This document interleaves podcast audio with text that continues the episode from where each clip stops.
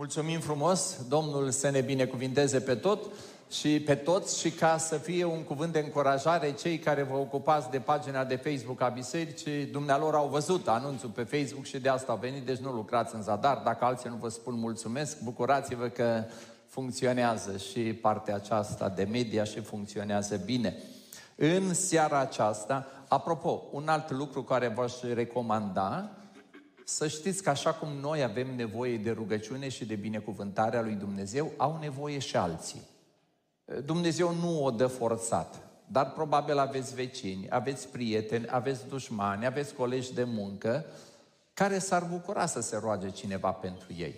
Și ar trebui să-i întrebați într-o zi, că invitați la o ceai, că discutați în stradă sau în fața blocului, să spuneți, uite, biserica noastră ar vrea să se roage pentru voi, dacă vreți, ori veniți la adunare și ne rugăm pentru voi, nu toți oamenii pot să vină. Ne dați un bilet, scrieți acolo pentru ce să ne rugăm, veniți, aduceți în fața bisericii, ne rugăm pentru ei și de ce? Hristos are binecuvântări pentru toți. Corect? Așa cum alții se roagă pentru noi, să ne rugăm și noi pentru alții și este o slujbă tare bună. Am vrut și eu să-l aduc la normalitate, dar nu mi-a ieșit decât, da. Bun. Bine, mulțumesc. Ei, în seara asta știu că voi ați venit pentru altceva, că era chestia cu educarea copiilor. Eu am o altă frământare cu educarea părinților, cu copiii un pic mai ușor, cu educarea copiilor. O să încep cu câteva aspecte frumoase. Primul aspect este copiii noștri sunt oameni. Chiar dacă sunt ei mai mititei, sunt oameni, ceea ce înseamnă că sunt foarte valoroși. În ochii lui Dumnezeu, un om valorează atât de mult că Dumnezeu, așa cum știți, l-a trimis pe singurul lui fiu să moară pentru oameni. Și copiii voștri sunt oameni valoroși, iubiți de Dumnezeu. Am o rugăminte, așa să-i priviți și voi, ca diamante, chiar dacă încă nu sunt șlefuite, dar ei în ochii lui Dumnezeu au o mare valoare. Apoi, la fel ca toți oamenii, că nu aș greși deloc să spun că un om la 80 de ani încă are nevoie de educație, corect? Noi învățăm că trăim. La fel ca toți oamenii sau cu atât mai mult, copiii au nevoie de educație. Și educația așa a hotărât Dumnezeu să înceapă cu părinții. Părinții sunt primii dascăli. Eu obișnuiesc să spun că părinții ar trebui să fie pentru copii vocea lui Dumnezeu. În prima fază, copilul vede părintele și îl aude pe părinte. Vor trece anișorii foarte repede și din fericire sau nefericire, cum vreți să o luați, destul de devreme copiii ies de sub singura influență a celor din familie și aud vocea lumii care nouă nu ne place. Dar copiii voștri foarte devreme aud vocea lumii. Pentru că lumea vorbește, este agresivă, este tupeistă, dacă trebuie își repetă mesajul de o sută de mii de ori și în mintea copiilor voștri lumea își va pune ideile. Care ar fi rugămintea mea? Fiți părinți înțelepți și înainte să audă copilul minciuna, spuneți-i adevărul înainte să pună alții o trava, puneți voi adevărul și dulceața. Asta poate însemna foarte, foarte devreme în viață, pentru că, repet, foarte, foarte devreme în viață copiii noștri ies din casa noastră și au întâlniri cu alții și le dați și voi întâlniri cu telefoanele și cu toate celelalte. Nu trebuie să iasă din casă. Copiii trebuie educați de către părinți Copiii trebuie educați prin metode diferite și probabil vom discuta aceasta și copiii trebuie educați în mod continuu. Cam până la ce vârstă? Cum? Până se căsătoresc. Și ai scăpat de ei. Are cineva copii căsătoriți și aici prezent. Aveți? Și nu vă mai ocupați de ei. Auzi că... Aha. Am înțeles, da. Nu mai trebuie educat. Acum trebuie educați doi, poate, da. Ai, ai dreptate, cu limba română stai bine. Nu mai trebuie educat sau educată, trebuie educați. Dar s-ar putea să se schimbe nu decât metodele, da? Educația este un proces. Știu, este un proces care începe foarte devreme și se ter- termină foarte târziu. Partea frumoasă că Dumnezeu care iubește copiii îi iubește și pe părinți, Dumnezeu îi ajută și pe copii și pe părinți. Deci, ca regulă, Dumnezeu niciodată nu-ți cere ceva fără să te ajute să faci lucrul respectiv. Aceasta este regula. Dumnezeu este un părinte desăvârșit. Când Dumnezeu îți cere să faci ceva, este dispus să te ajute să faci lucrul respectiv. Că Dumnezeu este bun, prin definiție. Dar vreau să fac așa o probă. Câți dintre voi sunteți părinți mai puțin buni? No, suntem vreo doi care recunoaștem, alți. Bun. Întrebarea, dacă eu sau tu i-ai cere ceva copilului și ai ști că are copilul nevoie de ajutorul tău, l-ai ajutat sau nu?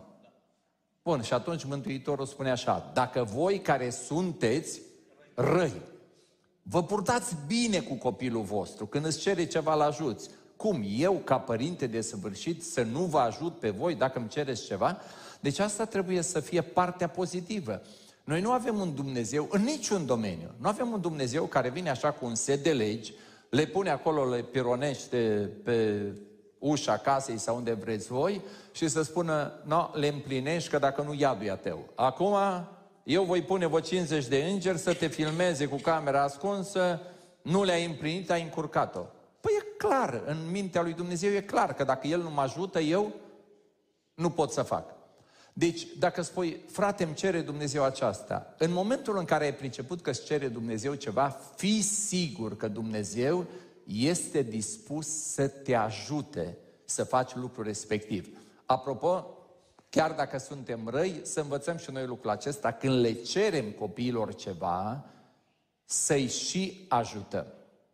Sau dacă am aștepta copiii să nu facă ceva, să-i ajutăm să prevină nu numai asta să le ținem teoria lui Pitagora 24 de ore. Poate că investezi 24 de ore ca să nu-i ceri după asta. Și noi ar trebui să fim preventivi, să gândim un pic mai mult decât copiii noștri și să știm, dacă nu-i ajutăm, sigur vor ajunge acolo.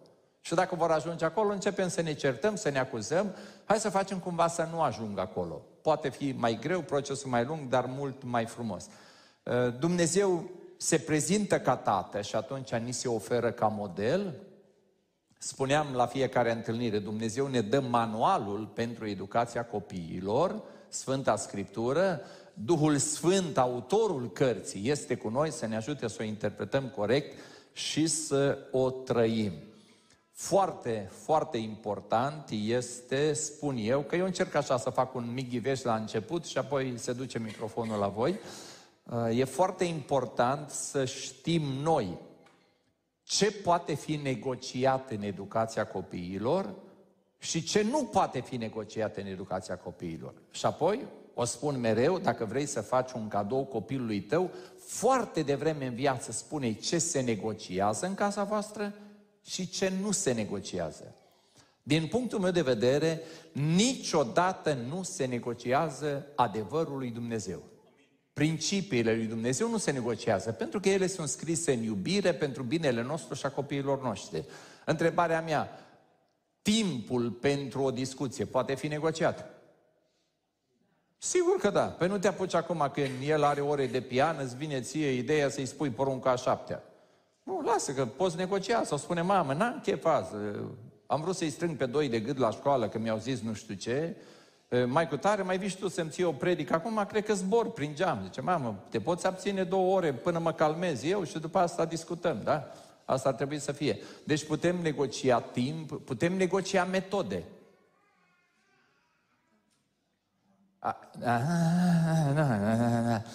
Eu exasperam pe ai mei, destul de micuți erau ei, dar nu chiar micuți, o că tata vreau să zic, scriem un mail. Bă, tata, bă, cum să... Păi, omule, tu îmi ceri acum, eu cu mintea în altă parte, tu vrei să-mi zici ce cu tare? Trimitem, domne, un mail acolo, îmi rămâne, citesc, stau, gândesc, îți dau răspunsul. E, mai negociam și dacă îmi trimite e mail sau nu, unde credeți că am ajuns? Zic, bă, aș vrea, cum ești în perioada, tata, ce trimitem un mail. zice, dar e pe bune acum, zice, nu pot acum, că scoaltă, trimitem un mail, văd eu la... Și care e problema că îi trimiți un mesaj?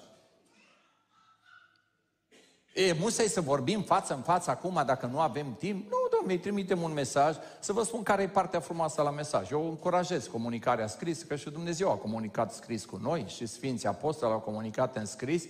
Ideea este că tu scrii când vrei și El citește când poate. Și apoi îți răspunde când poate și cum vrea. Da, păi dacă eu mă trezesc la două noapte și am ceva de discutat, atunci am eu niște frământări. Acum o trezesc pe ea care a doua zi trebuie să facă nu știu ce operație, că eu acum creb. Să lasă, scrie acolo că nu creb, da? E pui așa și faci cumva să citească mail-ul după ce iese din operație ca să nu-l omoare pe la alt. Deci putem negocia timp, putem negocia uh, metode, putem negocia pedepse. Nu. Put, nu putem negocia dacă pedepsim sau nu. Deci unde copilul trebuie pedepsit, nu putem negocia dacă pedepsim sau nu. Dar pedeapsa o putem negocia. Da, poate că sunt situații în care spune tata, te rog, numai acum nu-mi fă chestia asta. Deci o face, acum nu, acum mă nenorcești de tot. Fă altele de șapte ori mai mari, dar asta nu mi-o faci acum. Poate stai, te gândești și spui, măi, copilul chiar are dreptate în cazul de față, nu mă duc tot pe ce am făcut până acum, dar îl fac tot să-l doară. Da, să-l doară, dar măcar să-l doară într-un domeniu, să nu-l nenorocesc în alt domeniu, da? Deci sunt lucruri care se pot negocia și asta ar trebui să știe copiii voștri de foarte mici în viață. În casa noastră nu se minte. Deci nu negociem adevărul. Dacă îi spui la copil, băi, în casa noastră, dacă ai făcut ceva, vii și îmi spui mie, dar îmi spui adevărul. Că plângem împreună, că plătim împreună, e, că suntem pedepsiți amândoi altceva. Nu suportăm minciuna. Dacă mai mințit, e mai grav decât tot ce ai făcut. E, dacă astea le intră bine în cap, eu să vină să spună, bine, au și introduceri, că după asta, după introduceri, știi cum, cum fac introducerile, știi că iar au făcut ceva. Da, ne prindem, că să ai noștri, da? Dacă spui nu negociem punctualitatea. Stabilești un lucru, la noi nu se negociază punctualitatea. Ascultați-mă, copiii voștri e foarte șmecheri. Și eu mă bucur de asta, că e capabil, e înțelepția, binecuvântat Dumnezeu. Dacă vor înțelege că nu se negociază, nu-și pierd timpul cu negocieri la capitolul respectiv. Bine, te încearcă o dată de două ori să vad dacă e serios. Zice, băi, cu tata și cu mama pe chestia asta nu se poate. Dar unde vor prinde că pot negocia ceva, vă termine la sânge. Și bravo lor, dacă ei știu să negocieze, dar spuneți-le foarte clar, asta în casa noastră se negociază, asta nu se negociază, da? Acestea sunt valorile noastre care nu renunțăm niciodată. Aveți grijă să fie principii, nu ce am preluat noi de la bunica, de la babușca, de la că... Ăștia nu mai au treabă cu bunica, cu babușca, da? Deci încercați să le spuneți lucrul acesta, să-i ajutați, spuneți-le și ce se negociază. V-aș spune tot așa ca idee generală, ce ziceți, binele trebuie răsplătit, munca trebuie răsplătită? Da. Și faceți asta. Ținând echilibru aproximativ. Și aveți și un echilibru între pedeapsă și răsplată? Uh, uh. Mi-a zis fata și m-a lovit puternic. Nu mi-a plăcut, dar a avut dreptate. Nu știu câți ani avea. Și a venit de la școală, nu mai știu exact. Și a zis, am luat șapte la fizică. Că tata, nu-i corect. Știi că eu deja eram obișnuit cu nu-i corect. Ce nu-i corect? O că nu, nu, ai nu fă mișto de mine. O că nu-i corect. Ce nu-i corect? Zice, vin acasă. Am luat 10 la mate. Mm. Am zis, oh, să am un pămai, că a tare. Mi se pare normal. O că dacă vrei să fii corect, când vin și spun cu 10, dacă îți place să urli, urlă, fata mea, te iubesc, ai luat 10 și urli toată ziua, că vin tot cu 10 și pe cât ai urlat la 10 de tare, atâta să urli și la 7. Nu mi-a plăcut, dar uh, a avut dreptate. Păi dacă știm să urlăm într-o chestie, deci nu știm să urlăm la toate, și de bucurie și de... Iar dacă la astea cu 70 de ori foarte bine suntem așa, dăm și la 7 cu puțin decibeli. Nu vi se pare normal? Dar nu contează cum vi se pare vouă. Ea a avut dreptate, că a fost fica mea. Da, și învățăm, învățăm din acestea, da? Ei, acum că văd că timpul trece și oricum unele probleme o să apară uh, pe parcurs, câți dintre voi aici aveți copii sub 11 ani? Mâna sus. Super! Domnul să-i binecuvinteze și pe ei și pe voi. Și câți aveți copii peste 11 ani? Bun, cei peste 11 ani, repejor, luați microfonul și dați cel mai important sfat pentru familiștii care au copii sub 11 ani. Din vasta voastră experiență și din greșelile voastre, acum puneți ceva pe tavă, eu zic să vă înghesuiți că nimeni n-are voie să repete ce o zis ăla de înainte. Și n-aveți voie să vorbiți lung, lung numai eu vorbesc. Eu nu suport pe alții să vorbească lung, da? Deci vorbiți scurt, la subiect, punctual, ori dintr-o greșeală voastră împărtășiți cu ei, ori dintr-o reușită voastră, ceva. Microfoane avem, da? Pregătite? Unde e microfonul? Și încep tu. A, voi sunteți la limită. Și, și. Și, și. Bun, dă la care, a, uite acolo, sora, e gata. Nu faceți comparație între copii. Uite, sora ta a făcut mai bine. Frate tău. Da. Asta da. am greșit-o și mi-am luat-o. Așa, mamă, deci o zis-o pe românești așa. Nu faceți, eu am greșit-o și mi-am luat-o. Și au avut dreptate, nu? Păi cum să-mi permit să fac comparație între copii când copiii n-au... Sunt diferiți, da? Și acum facem comparație între ce? Între un pian și chitară sau ce? Saxofon. Nu, deci nu facem comparație între copii. Dacă facem, ne-o luăm pe coajă. Dar nici vouă nu vă place să fac alții comparație. Următorul. Hai, ridicați mâna. A, așa. Văd că surorile ne scapă seara asta. Deci uh, eu aș considera că atunci când copiii sunt mai mici și vin la tine cu o problemă, să-ți faci timp să asculți și că nu trece, trece timpul și au uh, alte preocupări în care nu te mai chiar ascultă sau... Deci să văd dacă pot traduce eu. Dacă nu-i bagi tu în seamă, acum nu te bagă ei în seamă, că n-ai da. vrea să te bagi da. în seamă. Da. A, a zis unul, a fost șocat omul, lucram ceva și au zice, frate păstor, fii atent, m-am dus acasă și am vrut să mă îmbrățișez fata. Fata devenise adolescentă, nu știu dacă el și-o dat seama, știi? Și fata s-a uitat la el, o că tată, dacă nu mai îmbrățișa până acum, acum are cine. Omul a fost șocat, știi? Eu ce să zic? Nu, că nu puteam să zic asta, știi? Dar... Uh,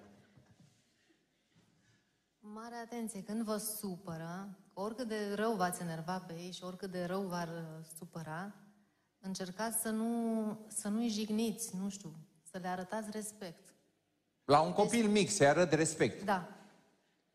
Da. Da. Să nu, să nu-i jignim. Dar cum aș putea să-i jignesc? Tătești tată. Nu, asta e o cinste, dacă îi zic că te Nu, deci să, să încercăm să ne rugăm să avem putere să nu-i jignim atunci când, când ne enervează, când ne enervează rău. Deci tu chiar vrei să spui că și copiii mai mici au sentimente, personalitate? Da, au, au. Și Ai țin, noștri? Și țin minte. Și țin minte? Ai noștri sunt mari și țin minte. Mi-au spus. De aceea, acesta e sfatul meu.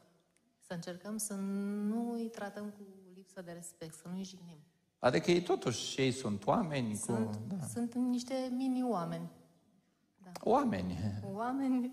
Nu chiar mini, dar oameni. da. E bun, mulțumim. Următorul. Dar nu le notează nimeni, văd că, să mi le dea și mie. Da, nu contează, bun. Păi nu, trebuie să mai găsești o soră, că dați că bărbații n-au nicio lumină seara asta. Uite acolo, sora a ridicat mâna. Aici, aici.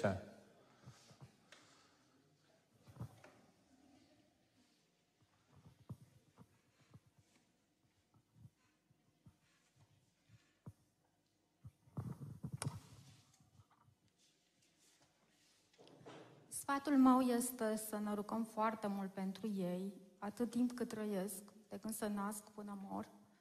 Uh, trebuie să-i susținem mult în rugăciune, pentru că sunt multe obstacole în piața lor și dacă nu-i controlăm și nu avem grijă de ei, să fie sub protecția lui Dumnezeu și să meargă pe calea lui, uh, mai ales adolescenții, uh, o iau în alte părți greșite. Și atunci noi trebuie să avem grijă foarte mult prin rugăciune, prin stărință în rugăciune, să fim foarte aproape de ei. Atunci când au o problemă, un necaz, trebuie să stăm lângă ei și să-i ajutăm. Am o întrebare ca să-mi spăl păcatele și eu și cel cu tableta de dimineață. Nu ne-a mai ajuns timpul și parcă o întrebare era ne rugăm încet sau ne rugăm cu voce ca să audă și celălalt? Deci cum mă rog pentru copil? Mă rog eu de capul meu, mă rog împreună cu el, mă rog în prezența lui? Când are probleme foarte mari și vine la tine plângând, îl așezi pe genunchi lângă tine și te rogi împreună cu el. Când are nevoie și își cere protecția ta sau își cere o, o rugăminte, hai mami, stăm pe genunchi, ne rugăm la Dumnezeu să putem depăși această situație. Și Fără când nu-ți rugăciune cere, și fără și când nu-ți cere, ce faci? speranța, uh, Când nu, când sunt supărați. A, te rogi tu înainte, ca Când până sunt nu-ți cere. supărați, când sunt supărați să închi- și sunt nervoși, să închid la ei în cameră și nu vor să comunice. Și noi, ca părinți, terapeuți, psihologi sau indiferent ce profesie avem, noi trebuie să-i ajutăm, să-i susținem. Dacă nu susținem copiii de mici, vor deveni adulți foarte uh, cu probleme. Nu, Și nici vrem nu știm asta. ce vor deveni. În Da. înțelegerea mea, Eu cred că credința în Dumnezeu uh, și rugăciunea uh, ne ajută și pe noi ca părinți și pe ei să depășească anumite traume ale vieții. Că nu toată viața Da, e roz și mulțumim. toată viața... în înțelegerea mea, rugăciunea este un mijloc de comunicare, o metodă de comunicare. Dumnezeu. Comunic cu Dumnezeu, dar comunic și cu cel de lângă mine. De asta eu sunt deschis la toate modalitățile de rugăciune, n-am probleme cu niciuna. Cred că există momente în care mă rog eu singur în cămăruța mea. Și mă rog și pentru nevastă ce n-aș vrea să aud de nevasta. Să știi că e foarte înțelept, așa e? Da, îi spun eu Domnului că El mă înțelege. Ea s-ar putea să interpreteze. Dar ce îi spun Domnul mă înțelege, da? Mă rog și pentru copil, fără să audă copilul. Dar mi se pare absolut normal să avem momente și nu doar la necaz, ci să avem momente în zilele bune în care ca părinți, că acum este vorba de părinți, să ne rugăm pentru copiii noștri tare ca să ne audă, să mulțumim lui Dumnezeu. Am o întrebare. La câte din doamnele prezente le-ar pica foarte rău să-l audă pe soț măcar o dată pe săptămână ceva de genul, sincer, Doamne, îți mulțumesc că mi-ai dat o nevastă frumoasă, credincioasă, harnică, îți mulțumesc pentru că are atâtea valori în ei, frumusețea exterioară, interioară, ați suporta o chestie de genul ăsta? Auzi întrebarea lor, o dată pe săptămână? De vreo șapte ori pe zi? Păi dacă nouă ne face bine. Învățați-vă să mulțumiți lui Dumnezeu pentru toate valorile care sunt în copiii voștri. Nu așteptați să vină problemele. Până sunt bine, mulțumiți, dar cu sinceritate, că altfel vă prind ăștia, dacă dați cu fățărnicia, vă prind așa și apoi să vedeți ei ce se roagă. Că ăștia e mai deschiși decât noi și direct, da? Și eu să spună că îi spuneam cuiva recent o problemă de familie, îl cheamă un frate pe celălalt frate lui. Băi, vine la mine să discutăm. Nu ți-ai crescut bine copilul cu tare, ce? M-a făcut fățarnic. Tata îl cheamă, vină mă încoace, da. Auzi ce zice unchi, tu că l-ai făcut fățarnic. Tată, eu nu l-am făcut fățarnic. Bă, și minți. Tată, ascultă-mă, eu nu te-am mințit și nu te mint. Eu nu l-am făcut pe unchiul fățarnic. Unchiul știi nervos acolo, bă, cum nu ai făcut fățarnic? La care după ce lasă să se agite un pic, o spus, tată, stai să spunem adevărul. Eu nu l-am făcut pe unchiul fățarnic. Eu am constatat că e fățarnic și i-am spus-o. Dar nu eu l-am făcut, el s-a făcut. Așa o să spună și copilul, dacă vede, hai mamă, nu mai poza cu chestii de genul ăsta, că măcar, vezi că dum, bunul Dumnezeu. Deci rugați-vă în zilele bune, în zilele frumoase, pentru că dacă întărim relațiile în zilele bune, unde că credeți că vor merge la necaz? Tot la cei care au fost lângă ei. Dar dacă noi în zilele bune suntem străini, s-ar putea să meargă la ăia care au fost aproape în zilele bune, da? Deci avem și rugăciunea, mulțumim, vine microfonul încoace. Și acum avem uh, pentru cei care luăm așa, ca să pot da drumul la întrebări. Deci avem copii mai mici, v-au spus patru sfaturi. Rugăciunea, să nu-i jignim, să nu facem comparație între copii, când vor să ne vorbească, să ne facem timp. Și dacă nu poți să-ți faci timp atunci? Cum? Scriu un e-mail. Nu, ascultați-mă, ar trebui să ne facem timp, dar înțeleg că nu toți sunt pensionari, nu toți sunt șomeri. Când copilul vrea ceva cu tine, poți să spui măcar atât. Iubire, acum nu pot. Sunt într-o sesiune, sunt în ceva. Dar, în 20 de minute, sunt la dispoziția ta. Reziști 20 de minute. Dacă copilul spune nu, ascultă-mă, oprește-te atunci. Copilul tău e mai valoros decât alții. Asta o zic cu mintea de acum. Deci copilul tău e mai valoros decât alții. Am, am copii faini și nevastă faină, dar dacă ar insista copilul acum la telefon, m-aș duce și aș răspunde pentru că știu că nu sună aiurea, nu insistă, nu cu tare, noi avem regulile noastre. Înseamnă că e ceva foarte grav și întrebarea mea, ce, ați murit toți dacă două minute l-aș asculta pe el și... Bă, ați râde și voi un pic, numai bine, zic, bă, de-ar suna ăștia mai mult, să ne dea pauză, știi? Deci ați găsit voi și după asta eu îmi cer scuze, spun, a fost o urgență. Da, am și sune diferit și la fată și la nevastă ca să știu că sună ei. Și apoi îl pun pe silențios. nu aud, da. Deci, ca regulă, faceți-vă timp când vor ei, măcar să le spuneți când veți avea timp. Asta este foarte important. Numai atât ai spui, te iubesc, nu pot acum în 5 minute, în 7 minute, în 20 de minute. Dar copilul are un deadline, știe. Mama mi-a răspuns, m-a băgat în seamă și acum mama mi-a promis că în 20 de minute poate să mă asculte. Foarte important lucrul acesta. Bun, pentru cei care aveți adolescenți, există cineva care are adolescenți? Nu, e sunt cu adolescențe, da? Dar le spuneți voi că n-au putut să vină, că au stat acasă cu adolescenții. Uh, puteți să le spuneți, să le aduceți aminte care ar trebui să fie bucuriile familiei care are adolescenți. Eu știu că tot de probleme vrem să vorbim. Spuneți-mi, care ar trebui să fie bucuriile unei familii care are adolescenți?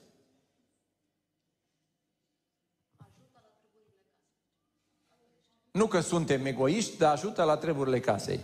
Adică își fac curat în camera lor măcar. Și ăsta e un lucru, da? Deci, uite, o gândire pozitivă. Ajută la treburile casei. Învață bine, da? Nu mai pun prea multe întrebări. Deci ai scăpat de etapa, uite, deja avem motive de bucurie și nu mai ne băităm. Alt motiv de bucurie, ăștia cu adolescenții. Se duc singur la școală, nu mai faci pe taximetrist, du-te cu tare să duc și încă se duc cu bucurie. Am scăpat de noi. Da, ne bucurăm și noi și ei, super, se duc singur la școală. Își mai câștigă un ban de buzunar, adolescenții. Mamă, super! Viața la București e faină. Nu vreau să întreb cum câștigă, important e că îl câștigă. îl câștigă de la bunici, am înțeles. Da? Haideți să vă spun un motiv la care nu știu câți v-ați gândit. Ne-am gândit cei care, teoretic, mă pun și eu acolo. Ne-am gândit cei care avem copii adolescenți că ar trebui să mulțumim lui Dumnezeu că au ajuns la vârsta asta? Știți că unii copii n-au ajuns adolescența? Dar noștri au ajuns. Ne-am gândit să mulțumim lui Dumnezeu că nu i-am născut adolescenți. Când, și cum să mă compor cu adolescenții? Și eu am întrebat, încă n-am găsit pe nimeni, am întrebat, ai născut adolescentul ăsta? Nu, am zis că la micuțul, da. Asta înseamnă că ai avut vreo 10 ani să dezvolți o relație care să te pregătească pentru adolescență. Acum, dacă ai folosit-o sau ai pierdut-o, e chiar problema ta. Dar Dumnezeu nu ți-a dat adolescenți. Dumnezeu ți-a dat o ființă educabilă în care să investești, cu care să discuți, cu care să te rogi, să spui da, să nu spui, să spui nu. Cei care aveți mai mulți copii, mulțumiți Domnului că nu sunt adolescenți toți odată. Da, poate și asta este bine, da. Învățăm cu unul ca să nu funcționeze la ceilalți. Uh, un alt lucru pentru care ar trebui să știm. Noi acum chiar știm când sunt copiii noștri adolescenți. Adică, nu știu, chiar ne surprinde sau știm. Eu zic că știm, da? Mulțumiți Domnului că nu sunt uh, toți la fel. Mulțumiți lui Dumnezeu că nu e adevărat ce spune lumea despre adolescență. Ascultați-mă, nu înghițiți tot ce se vinde pe piață. Din nou, copiii sunt diferiți prin natura lor, prin moștenirea lor genetică, prin educație, prin relația anterioară până acolo. Deci dacă unul spune că lui urcă pe pereți, de ce să te gândești că așa urcă pe pereți? Poate tău coboară. Da, adică nu îți fă... Noi ne facem unii, știi, noi suntem tot cu drobul de sare. A, mai un pic. Am văzut la unii așa, frate, groaza ne apucă, că la anul intră ăsta în adolescență. Da, de ce? Care-i treaba asta? Da, cred că noi știi așa... Bine, eu am crescut fără adolescență. Da, eu n-am auzit chestia asta, numai după ce am trecut. Așa, tu ai știut că n-ai fost adolescent. Nu, așa, cred că nici părinții. Da, da, da. Acum da, trebuie să ne băgăm groaza. Vezi că vine perioada aia cu nebunia, știi? Bă, dacă o și credem... Ia zi. Și asta va trece. Păi deja mi-ai luat-o și asta va... Cam cât durează? A, bine, cu... la 3, de vreo 14 ani, da. Aici nu se zice mulți înainte. Nu, am înțeles, da? Deci, da, bun. Deci, iacă, da, mă, măcar știm 14 ani, nu 100, da? Și asta va trece. Uh, vreau să vă întreb, uh, Isus a fost adolescent. Și asta ar trebui să fie o încurajare pentru noi.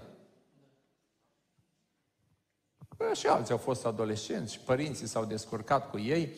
Dacă vreți încurajare pentru cei care aveți copii super deștepți, a, așa pun o întrebare, dar să nu vă grăbiți să răspundeți, sau dacă răspundeți, răspundeți prin tăcere, că toți știm răspunsul.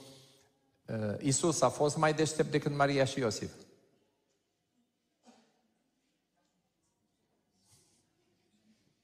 Și Iosif și Maria s-au descurcat să-L crească pe Isus. Și ce dacă ai copil mai deștept? Înseamnă că e mai ușor de educat. Depinde, nu știu, da?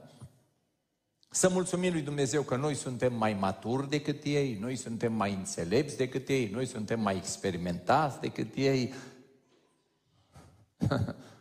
da, adică așa ar fi normal, da? Uite, bucurii. Și cei care aveți adolescenți, bucurați-vă că aveți foarte mulți aliați deci nu numai adolescenții au uh, prietenii lor și găștile lor. Eu cred că bunicii sunt de partea voastră, biserica este de partea voastră, Dumnezeu este de partea voastră, părinții care au trecut pe acolo sunt de partea voastră, părinții care au adolescenți sunt de partea voastră. Păi cât sunteți voi de mulți, e nimica toată să uh, îi învățați pe adolescenți. Și dacă vreți un lucru chiar fain, ca și cum astea n-ar fi fost faine, pe aici nu, că voi sunteți în capitală, dar știți că pe la țară foarte mult se puneau porecle, știți asta? Deci te duci undeva la țară și București, da, dar nu vreau să știu care sa voastră, înțelegi? Mă abțin la astfel de întrebări. La noi, în localitate, dacă te duci și întrebi de Iuga, ai terminat O zis unul, dacă dai cu o piatră aici în localitate și nu strigă Vlad sau Chiș, strigă Iuga. Adică avem trei nume în sat, da? Și, deci, deja văd Iuga Mihai, Iuga cu tare. Bă, Mihai Pocăitul de la gară. Gata, toată lumea știe, ăla locutare, știi, toate astea. Să știți că și la evrei se practica chestia asta și s-au născut într-o familie doi băieți, au început și ăștia să crească, nu știu dacă le-au cumpărat ei trotinete sau... Știi că mai fac copii afaceri, vin găinile, curcanii, ei trotinetă, ei împrumut de la alții. nu cred că le-a trebuit mult la cei din sat să le pună poreclă. Fiii tunetului. Vă dau un minut să vedeți filmul. Vă dați seama când ăștia începeau să plece pe stradă, cum zburau gâștile, curcanii. Să-ți spună satul, bă, vin ăia, fulge, rătună, deci ăștia când porneau de pe loc. Uh, ce-o fi zis mama lui ăștia? Ce-o fi zis satul? Bă, din ăștia nu iese, ăștia nu mor acasă. Ăștia e nenorocire, ăștia falimentează neamul, tot cu tare. Vă aduceți aminte cumva ce a ieșit din fiii tunetului? Apostolul lui Isus? Cum, cum se numeau cei doi? E o întrebare mai grea. Ioan ăla care a pus capul pe pieptul lui Isus? Ăla, fiul tunetului. Deci, apropo, ei pot fi în adolescență tunete și fulgere. Cineva a zis, dar tu nu te-ai întrebat de ce, adole- de ce americanii la adolescenți le zic kids? Ce e la kid? Nu v-ați gândit niciodată? duț. E pruncul lui capra, chidul. Știi că ăștia sunt foarte practici. Când eu văzut pe ăștia cum săreau toate gardele, că ăștia chiduții noștri, da? E, dar uite că dintr-un chid poate ieși o oaia Domnului Isus Hristos, chiar un apostol. Deci să, să nu fiți așa cu uh, fatalismele astea, vai de mine, ne face neamul de rușine, o să fie așa. Nu, investiți cu încredere în Dumnezeu, trece și asta și Dumnezeu ne ajută. Eu am spus că astea ar fi momente de motive de bucurie și ar trebui să găsiți motive de bucurie pe care, apropo, ar trebui să le spuneți și copiilor voștri. Ca să fim cinstiți, spuneți și motivele voastre de bucurie. De ce sunteți încântați că sunteți părinții voștri, lor? Ce apreciați la ei? Și nouă ne pică bine să ne spună cineva lucruri pozitive. De ce nu le-ar pica lor bine? Adevărul trebuie spus. Uitați-vă la Domnul Isus Hristos, care când trebuie să mustre, mustră, dar mereu are aprecieri. Pe cinstite, nu fățarnic. Apropo, știți cum începe mesajul la fiecare biserică din Apocalipsa? Știu și apreciez. Apreciez asta, apreciez asta, apreciez asta, dar mai trebuie să corectăm ceva. Dar apreciez șapte lucruri și poate mai trebuie să corectăm două. Altfel, ăsta e un mare lucru în viața de familie, să n-ai soț sau soție oarbă. La ce mă refer? Te chinui, frate, să faci tot ce mișcă în lumea asta. Ea nu vede nimic, scuză-mă. Tu vezi, da? Na, de asta v-am luat pe voi, că vezi, da? Păi nu faci o dată, de două ori, de șapte ori și zici, bă, frate, eu, eu orică o fac, orică nu fac, mulți amul e același, ea oricum nu vede. Și ce o să alegi? Să nu faci. Păi dacă rezultatul e acela, nu mai bine stai și te uiți la politica lui nu știu care, că e mai comodă decât să... E, dacă vezi, dacă apreciază la altul, bă, nevastă mea vede, bărbatul vede, fii atent, îi place chestia asta. Apropo și la mâncare, mai ziceți un, uh-huh, a fost ok, știi, poate ți-o mai faci odată. Dacă nu zici nimic, îți spune macaroanele în cap, zice, nu fă tu, dacă tu nemulțumit ești, că pot critica și eu. Da? Dacă noi, cei maturi, ne bucurăm de aprecieri și dacă Dumnezeu ne apreciază și Apostolul Pavel, cât știți de dur, veți vedea în foarte multe locuri cum apreciază. Un capitol întreg, dacă vreți, din Romani, Roman 16, este un cuvânt de apreciere. Știți pe cutare, știți pe cutare, ei au fost așa. Și apoi scrie acolo despre o bătrânică. Aș vrea să-i spune salutări mamei lui Ruf, care față de mine cum s-a comportat? A fost ca mama mea. Oare dacă ai o văzut într-o zi scris acolo, i-o fi spus cineva, mai că te-o pomeni Sfântul Apostol în scrisoare, o să că ai fost ca mama lui, ce zicea? Uite, ăsta nu uita câtă măligă i-am dat. Totuși e un lucru bun, da. Să facem lucrul acesta și copiii noștri, să apreciem. Dacă eu v-am spus părțile bune, spuneți-mi care ar fi provocările pentru părinții care au adolescenți. Microfonul e la voi. Care ați zice voi că sunt provocările pentru părinții care au adolescenți? Poftim. dă te rog, da.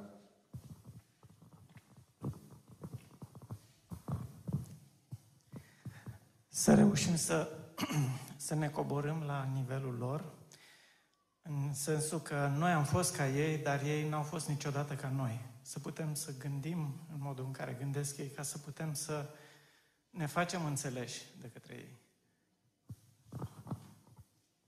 Da, în unele domenii trebuie să ne coborâm, zicem noi, în altele cred că trebuie să ne ridicăm la nivelul lor. Să știți că adolescenții au foarte multe părți bune care, pe care noi ar trebui să le învățăm, da? Uh, cred că o provocare, și merge microfonul la următorul, să nu uităm niciodată că să ai noștri și seamănă cu noi. Dacă nu seamănă, seamănă, ascultă. Da, lasă. Păi atunci seamănă pe neamul ei și dacă ai luat-o din neamul ăla, asta este, ți-ai asumat că ai luat pachetul. Știi că tu ai fost din ăla barosan când ți-a zis cineva, ai spus, dar eu nu mă însor cu soacră mea. Nu, cu fică sa. Iar dacă fică sa e leită soacră sa, numai diferența e de 40 de ani, știi că una are 60, stai să prindă ta 60. asta e o încurajare, nu? Îți dai seama, m-am gândit să te încurajez în seara asta, da? Deci, până la urmă, cui să fie? Tot ai noștri sunt undeva, tot pe noi seamănă, știi? Și să nu uităm că sunt ai noștri, că îi avem pe ei, seamănă cu noi și trebuie să lucrăm. Ar trebui să ne aducem aminte că totuși ei sunt darul lui Dumnezeu pentru noi? Bun, și atunci întrebarea, dacă noi credem într-un Dumnezeu perfect, care ne iubește, iubește pe ei și are toate în planul lui, uh, bunul Dumnezeu n-a știut că acești copii vor fi și adolescenți, când i-a dat. Păi ar trebui să-i premiezi atunci. Fii atent, du-te și spune la ai tăi, auzi ce zis fratele Iuga, că voi sunteți darul lui Dumnezeu care m-a ajutat să verific dacă am roada Duhului Sfânt în mine.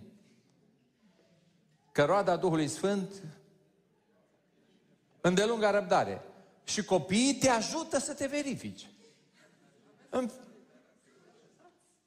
Da, aveți mână liberă și ar trebui să-ți iei premie. Că nu te pune la încercare un străin, ci a tăi.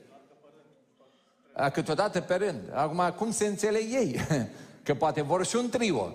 Da, deci hai să vedem tata cât ține la el, da? Ei, ce ar trebui să știm noi vis-a-vis de copii în general, adolescenți în particular, poate nu sună bine, dar ascultați-mă, copiii oamenilor credincioși sunt niște păcătoși educați religios. Deci copiii noștri sunt tot păcătoși.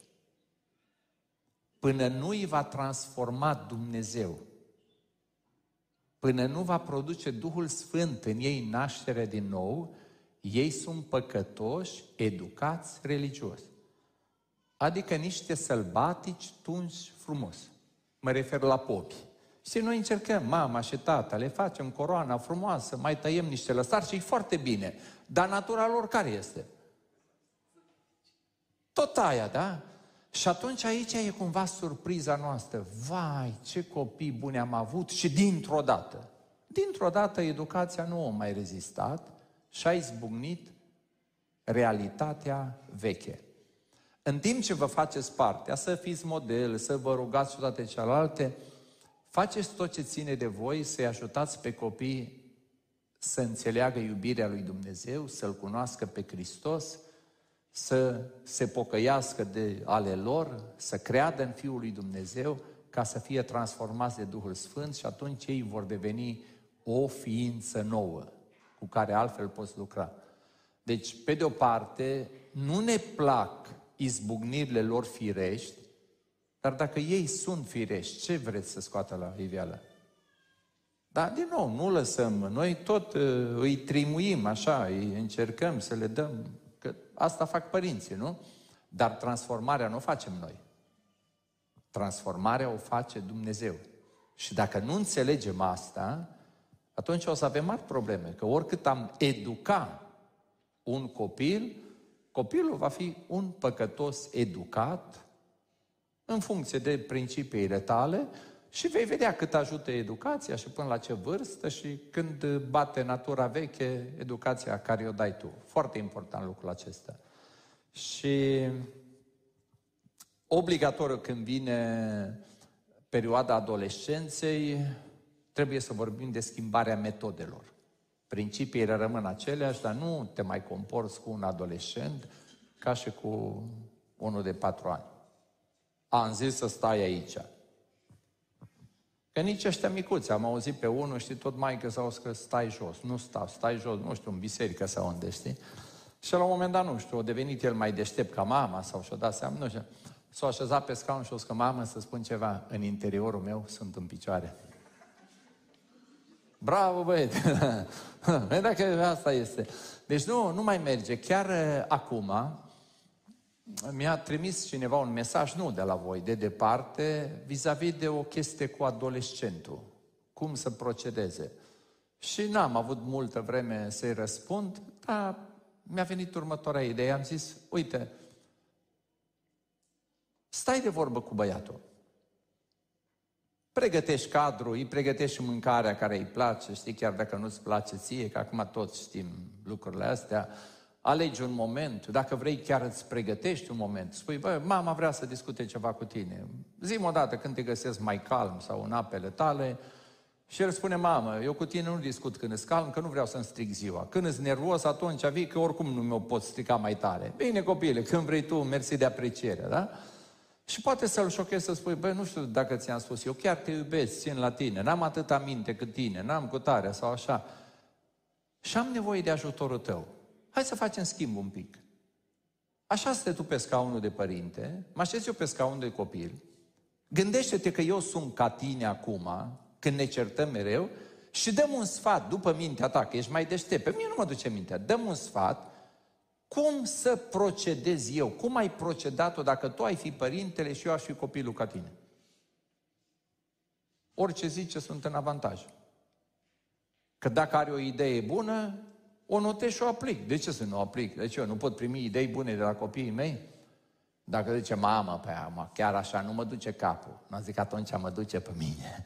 Până nu te duce pe tine, dacă tu n-ai idei, atunci cât mă duce pe mine, încercăm să ducem relația cum pot eu. Și când îți vin idei mai bune, îmi trimiți un mail și stăm de vorbă. Bun, hai că eu am prea multe ăștia cu copii mari, bucurați-vă de ei și sper să n-ajungeți niciodată la vorba bătrânilor, copii mici, probleme mici, copii mari, fără nicio problemă. Copiii. Bun, uh, unde sunt întrebările? Dă-le la băiatul. Da, sau le citești tu. Citește-le, frate. Uh, întrebările sunt venite sau au rămas și de la alte E treaba lor, da. Uh, din perspectivă biblică, a unei familii care nu are copii, cât de departe poate să meargă cu tratamentele medicale și ce tratamente sunt permise și ce tratamente nu în vederea Acum depinde de convingerea lor teologică. Eu bănuiesc că cei mai mulți credem în tratamente. Dar ce faci când depășești tratamentele? Pentru că unii chiar vor să joace rolul lui Dumnezeu. Și atunci intri într-o altă etapă. Întrebarea mea este următoarea. Dumnezeu poate să ne dea copii. Da. Și noi chiar vrem copii? Eu nu cred că o familie care nu are copii vrea copii. Și când zic chestia asta, unii se și supără. Și eu dacă văd că se supără, mai și întind un pic coarda, să se supere mai tare. Și apoi, când văd că ei au spus, neapărat vor copil, eu zic, deci vreți un copil uh, cu dizabilități? Zic, nu, cum adică? Vreți un copil cu IQ? Nu! A, zic, voi nu vreți copil. Voi vreți un copil sănătos, voi vreți un copil deștept, voi vreți cu ochii verzi, cu urechile albastre, cu nu știu ce. Păi dacă îl vreți așa, atunci lăsați-l pe Dumnezeu să decidă Unu, dacă vi-l dă și doi, când vi-l dă. Că decât să-ți dea un copil problemă mai devreme, mai bine îți dă unul mai cu minte mai târziu. Ce zici? Ei, vedeți, noi când ne dăruim lui Dumnezeu, noi chiar îl recunoaștem pe Dumnezeu ca stăpân peste viața noastră. Și stăpânul va decide și în privința copiilor și e bine să avem încredere în ei. Eu zic că da, tratamentele sunt ok pentru că noi folosim tratamentul în multe domenii, dar când ajungi la fertilizare în vitro cu tare, deja lucrurile atât de mult se complică, să nu mai vorbim că, știi, facem mai mulți, apoi trebuie să selectăm care rămâne în viață, care, că dacă... Adică sunt niște probleme unde chiar ne jucăm de-a Dumnezeu. Și atunci întrebarea mea este, dacă Dumnezeu îți dăruiește un copil și copilul acela va avea probleme sau va crea probleme în viitor, dacă l-ai primit de la Domnul, dacă vine în urma rugăciunii, acum nu numai în urma rugăciunii, știți voi că copiii nu se fac doar cu rugăciune, dar nu intrăm în detalii, dar deci nu numai ne rugăm, ne facem și partea, dar în momentul în care l-ai primit ca un dar din partea lui Dumnezeu. Cu lacrimi sau cu bucurie spune darul lui Dumnezeu. Dar în momentul în care știi tu că noi a trebuit să aranjăm, să facem, să nu știu ce, și apar unele probleme, la ce te gândești? Nu, îți spune eu când te gândești pe direct. Mă, prost am fost. Că mi-a trebuit asta, mi-a trebuit așa, mi-a trebuit... Și în loc să te bucuri, în loc să vadă copilul bucurie, în loc să investești, acum îți vine să dai cu capul de pereți, după asta nu o să treacă mult și încep în familie, știi? Zice nevastă ta, taci din gură că și eu am vrut, dar tu, ție ți-o trebuit. Că neamul vostru, tot ți-o zis moșul că cine duce numele mai departe. Și apoi începe alt spectacol și copilul numai să fie la mijloc. Apoi ăla chiar e fericit, da? Ce vreau să vă spun este că eu știu multe minuni pe care le-a făcut Dumnezeu. Noi, familia Iuga, suntem uh, una din familiile cu minuni în privința copiilor. Noi, spre exemplu, n-am avut probleme cum să nu facem copii. Noi aveam avut probleme cum să facem copii. Și Domnul a hotărât la vremea Lui. Și știu alte familii, le știu pe cei care m-au consultat și le-am dat un sfat unde medicii n-au avut să le dea nicio șansă. Și au avut copil și au avut pe a doilea, pentru că Dumnezeul nostru chiar poate. Și vreau să vă spun, ca să nu ne dăm numai noi barosani, eram în vizită la o familie, doar sora era din biserică, nici nu mai știu dacă am știut sau nu că are fică prin Germania, dar când m-am dus eu în vizită, era fica din Germania, acolo, 40 de ani, femeia, și ea, bucuroasă că am venit în vizită la maică sa și printre altele povestim. Ce faceți, cum sunteți? Varianta scurtă, plecate din România, hă, hă, hă, una din cazurile alea fericite, măritate cu un neamț și bogați și de toate și n-au putut avea copii. Și a spus, domnul pastor, am colindat toată Germania. Am avut bani, ne-am putut duce, am vrut copii. Zice, atâția bani am cheltuit și pe la atâția medici am fost că am ajuns la un moment dat și au zis unul, Doamne, n-are rost să vă mai luăm banii. Nu veți avea copii niciodată. Și știți ce a spus doamna ce? A spus că, domnul pastor, în momentul când el mi-a spus așa, așa m-a umplut o rușine. Și am zis, mă, dar eu nu-L cunosc pe Dumnezeu. Eu nu știu de Dumnezeu numai medici și din astea. Și m-am dus acasă și m-am rugat lui Dumnezeu și am zis, Doamne, te rog frumos, dacă vrei, dăm un copil. Că tu poți. Și eu am zis, și câți ani are? 14. Și curios, zic, te-ai dus la doctor? Normal că m-am dus. Și am zis, domnul doctor, eu sunt cea care n-am putut. Și doctorul zice, Doamne, eu nu sunt Dumnezeu. Eu ți-am spus ce știm noi, medicii. Iar Dumnezeu face ce vrea El. Da? Deci nu vă jucați, lăsați-L pe Dumnezeu să fie Dumnezeu, că El știe mai bine, da? Încă un lucru, dacă o familie vrea copii și nu poate avea copii, să nu îi treacă vreodată prin cap că este o familie mai puțin valoroasă. Sau că este o familie mai puțin binecuvântată. Nu, noi suntem valoroși în ochiul lui Dumnezeu fiecare și suntem binecuvântați cu copii și binecuvântați fără copii. Amin? Și Bun, asta este altceva. Dacă eu aș fi în situația asta, l-aș întreba pe Dumnezeu, Doamne, ai pus atâtea valori în mine, în soția mea, ce facem cu ele? Și Dumnezeu spune, nu-ți dau doi copii a tăi, că vreau să-ți dau 25 din oraș, să te ocupi de o casă, de copii din ăștia, vreau să fiez șapte, vreau să te duci în Africa să ai grijă de 200, să fii mamă la 200. Dar asta e deja problema, relația mea personală a familiei cu Dumnezeu. Da, dar niciodată să nu îl las pe diavolul să-mi face măcar, vai, noi nu suntem valoroși, noi nu, nu suntem iubiți de Dumnezeu. Nu are nicio treabă. Suntem valoroși, Dumnezeu ne iubește, dar există o limită în care până aici putem, de aici încolo nu jucăm rolul lui Dumnezeu. Scuze. Tot în acest uh, spectru, ca să le grupăm, uh, poate o familie să aleagă numărul de copii pe care să-l aibă și este corectă această alegere în ochii lui Dumnezeu? Din cât am citit eu, o familie poate încerca să aleagă. De ce resoară? După ce am ajuns uh, președinte la cultul baptist, știți că noi suntem cu studiu biblic, cu calendare, dar acum avem văzut unul, o că frate, nu puteți face un calendar pe toată țara, că cu atâtea calendare, noi numai prunci după calendar am făcut. Eu n-am înțeles nimic din ce o zice el. La altul m-a invitat la masă după binecuvântare și o că, frate, nu ne mai ziceți ceva? Păi zic, am și o curiozitate, curiozitate. Zic că fetița asta e darul Domnului sau surpriza Domnului? O că da. Voi ce ați fi înțeles?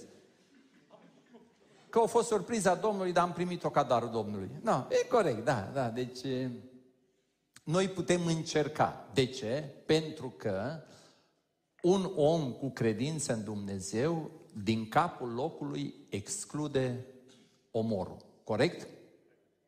Și atunci noi, dacă vorbim și dacă înțelegem, cum, depinde cum înțelegem teologic, dacă noi înțelegem că avem și noi partea noastră în tot procesul acesta, noi putem încerca să prevenim o sarcină, dar nu să curmăm viața unui copil. O întrebare simplă. Pilula de-a doua zi ce face? Aha. Steriletul? Nu, nu v-ați gândit. Și care v-ați gândit? Ce e ăla, da. Uh, ca să vorbesc și eu ca tinerii ăștia, e un device care nu previne fecundarea. Și după ce oul este fecundat, nu-i dă voie să se așeze, să se hrănească, deci mai pe românește îl omoară prin înfometare. Uh-huh. Povesteam într-o familie, erau câteva familii și mă întreabă, după ce zic asta, să une uită alta, și o că tu, și noi ce facem? Zice, noi două.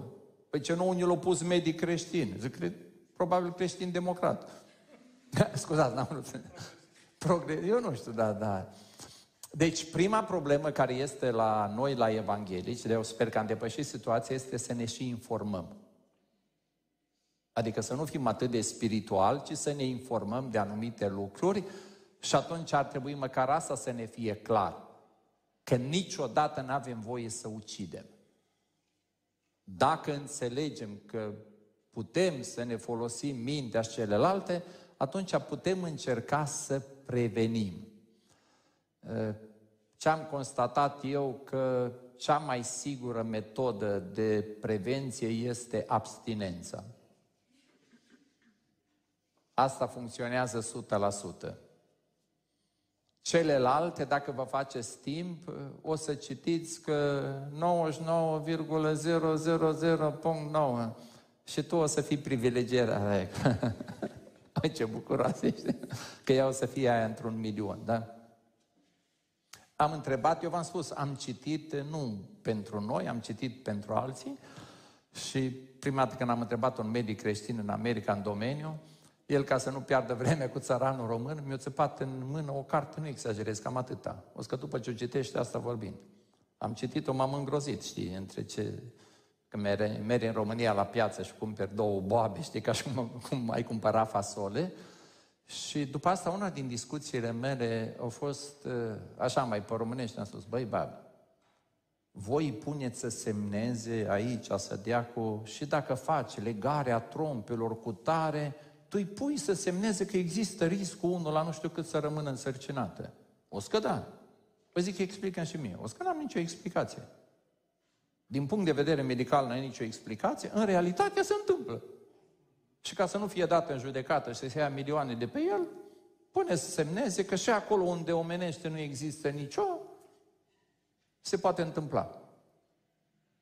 Deci, părerea mea personală, dacă vreți, vă dau să citiți, îmi scrieți un e-mail și vă dau să citiți, vă trimit un PDF, dar uh, cereți tolba cu săgeți. Dar uh, eu cred că o persoană sinceră, care îl iubește pe Dumnezeu, vrea să fie în voia lui Dumnezeu. Și din anumite motive, că pot fi motive de sănătate, de facultate, de toate celelalte, da? Ei iau hotărârea să-și facă parte. Eu nu cred că îl încurcă pe Dumnezeu. Că Dumnezeu nu poate fi încurcat.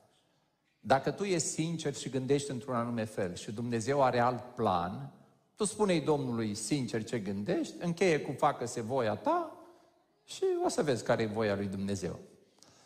Am fost într-o biserică, dar am rămas dator o soră în vârstă, 80 și ceva de ani, o că nu cumva să pleci de la noi, de la biserică, până nu ne-o spui aia cu supa. Cred că au auzit undeva pe internet. O știți sau nu știți? Poate fi și ciorbă, da? Noi ardelenii suntem cu supa. Varianta scurtă. Într-o biserică vine un slujitor tânăr și era un frate mai simpluț el, dar sincer, care numai, aleluia, slăvit să fie Domnul, aleluia. Ăsta și la început, mai așa, tot îl întrerupea asta din predică, zic, mă, cum să fac, nici să nu-l supăr pe om și-a aflat că îi place supa de găină. Și îl cheamă la el într-o duminică dimineață sus, frate, uite care e treaba, vine el la mine. Deci eu sunt mai la început, mă bucur că mă tale tot cu aleluia, cu slăbit. Dar ce, pe mine, până mă maturizez, ce n-ai putea să le zici în gând. Zice, dacă reușești să le zici în gând la amiază, au făcut nevastă o supă de găină. Vii la noi la masă. Când au auzit asta de supă, i s-au făcut ochii ca la broscoi, știi? Ăsta a început să predice, ăsta dădea cu aminul și aleluia în el. Ăsta predica mai frumos, că era liber. Și la un moment dat, când era liniște în, sală, în sală, numai atâta se aude. Supă, e supă, aleluia! Eu unde am aplicat-o asta? Că o familie decide pe nu știu ce motiv că săptămâna asta ne culcăm tu în sufragerie și eu în dormitor. Știi că sunt unii care pot dormi împreună și să stea liniștiți. Sunt unii care zic, frate, eu, eu nu pun nevasta, zice, vii lângă mine în pat, fă masaj aici, încălzește-mă, sucește-mă, când vreau să pun mâna mai încolo, ia mâna că am hotărât să nu. Ce mai bine mă rog cu nevasta, mâncăm, cinăm și spun iubire, stai de aici liniștită că eu mă duc pe canapeaua aia, următoarele trei zile sau cât o fi, ca să fie treaba bună ce am hotărât. Și am eu filmul meu, zic, pleci tu și după ce te-ai rugat, tot așa, na, tu pleci înspre sufragerie, dar cu viteza melcului, da. Și îți vine ție un gând să te mai uiți o dată înapoi, știi? Să uită și înapoi când te vede cât ești de oropsit, ce zice? Supă, ne supă. Și gata, s-a rezolvat, nu mai trebuie. Dacă Domnul ce, nu poate rezolva și cu supa. Deci nu îl încurcați pe Dumnezeu. E bun, ai avut vreo întrebare? Sau... Da. Uh, ce părere aveți despre homeschooling? Există și dezavantaje? Păi, în afară de relația cu Dumnezeu, la toate există avantaje și dezavantaje. Cu cine se bat copiii tăi dacă nu se duc la școală? Între ei, da? Băi, da, nu-i lași, știi că stai acolo cu pușca lângă ei. Din punctul meu de vedere, poate eu sunt așa mai old fashion, dar de nou, noi nu putem stabili criterii general valabile pentru fiecare familie. Hai să te întreb, homeschooling cine să facă cu ei? Eu? Da, asta, e, asta presupune homeschooling-ul. Eu? Părintele să... Poți să uiți. Deci eu să fac cu copiii? Eu n-am învățat, domne, cu copiii nicio literă. Bă, copile, tu m-ai ajutat pe mine la școală? Nu, nici eu. da, da, da, ce da. Mă, când e, o să frate, iară sunt în clasa întâi, în două, slăvit să fie Domnul. Eu abia am făcut odată clasa întâi, așa nu mai îmi trebuie. Nici cu bunici, nici cu nepoți, nici cu fiecare să-și facă școala lui. Nevasta, nu cred că nici are darul ăsta. Dacă vrei homeschool, nici aș putea. Dacă nevastă ta are darul, Îi duc la tine acasă, o plătesc pe nevastă ta și eu când sun, domnule, iață că sunt nebun, știi, nu mai pot să... No. Deci, cred că există avantaje și dezavantaje, dar eu cred că inclusiv uh, ideea asta de competiție, eu cred că până la o limită e bună. Pe mine m-a ajutat. Eu am fost mai figură așa de când mă știu. O să vă fac o mărturisire. Când am mers în clasa 5, am mutat de la o școală la alta și după primul trimestru m-am mutat în altă clasă. Dimineața m-am dus în clasa mea și după masă m-am dus... Că am ajuns la concluzie că eram cel mai deștept între proști. Scuzați expresia, nu, nu. Și am zis că, bă, nu pot așa. Deja va eu primul, dacă n-ai cu cine, știi? Ăia la alții erau mult mai buni, clasa cealaltă și i-am spus la director și eu nu mă mut din clasa asta. Au fost un pic de acolo și până la urmă eu am spus de aici nu mă mut, asta este. Puteți să... Și n-am fost primul dincolo, dar am fost mult mai bun ca din coace. Pe mine m-a ajutat, da. Și ce credeți? Că mă vedeți chiar așa dus cu pluta, că o zis, au început să râdă de mine, că spocăit, că te-au pus etichete biblice cu tare. Ce credeți că în, în generația noastră nu a fost, cum se numește asta? Bullying, așa e la... Nu, no, și mă vedeți chiar așa deplasat, nu de la aia, de la altele, da. Păi astea de multe ori m-au întărit. Doar eu tot între nepocăiți am fost, da? Și când zicea unul pocăitule, mă gândeam, măcar de-ai zice pe cinstite, să știi tu cât de prostii fac, da? Când uh, alții începeau să-mi dea cu Biblia, că nu știu ce, știi ce făceam? Puneam mâna pe Biblie, frate, să o învăț. Că nu puteam cu ei să țin dacă era cu povești nemuritoare. Pe mine toate m-au avantajat, mulțumesc lui Dumnezeu. Acum, nu știu, să crești un copil așa mai într-o eprubetă și toată viața o să-l ții în eprubetă sau ce faci? Că undeva tot trebuie să-i dai drumul în lume, nu?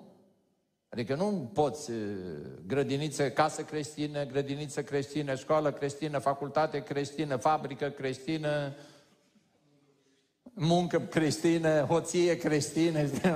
Deci undeva... Și atunci fiecare familie, în funcție de enorm de multe lucruri, trebuie să ia o decizie pentru ei, corect? Nu ziceți că e mai bună sau că e mai sfântă, spuneți așa, în cazul nostru, la momentul acesta, că peste doi ani s-ar putea să fie fără hom. Știi, să spui, frate, mă duceam cu pluta și gata, i-am trimis, ducă să unde s-or duce, numai să scap de ei patru ceasuri pe zi sau șase. Și atunci să avem uh, modestia să spunem, în cazul nostru, în momentul acesta, credem că este mai bine așa. Și în cazul vostru, cum vă ajută Bunul Dumnezeu? Care e problema? Dar uh, să nu faceți homeschooling în primul rând pentru a învăța mai lene și mai nu știu ce. Eu ce am înțeles la homeschooling, am fost într-o familie undeva unde se ocupa. Avea o cameră specială pentru asta, nu că stă el în fotoliu și se trezește la ora 8 sau cât era copilul acolo, cu materii, cu tot. Deci era un pic de militarie mai tare ca la școală dincolo. Aici nu îți permiteai nici să întârzi, nici să tușești, nu știu ce, știi, mai ales dacă prinzi o mamă din asta zbir, s-a terminat, știi. Vrea copilul să meargă la școală.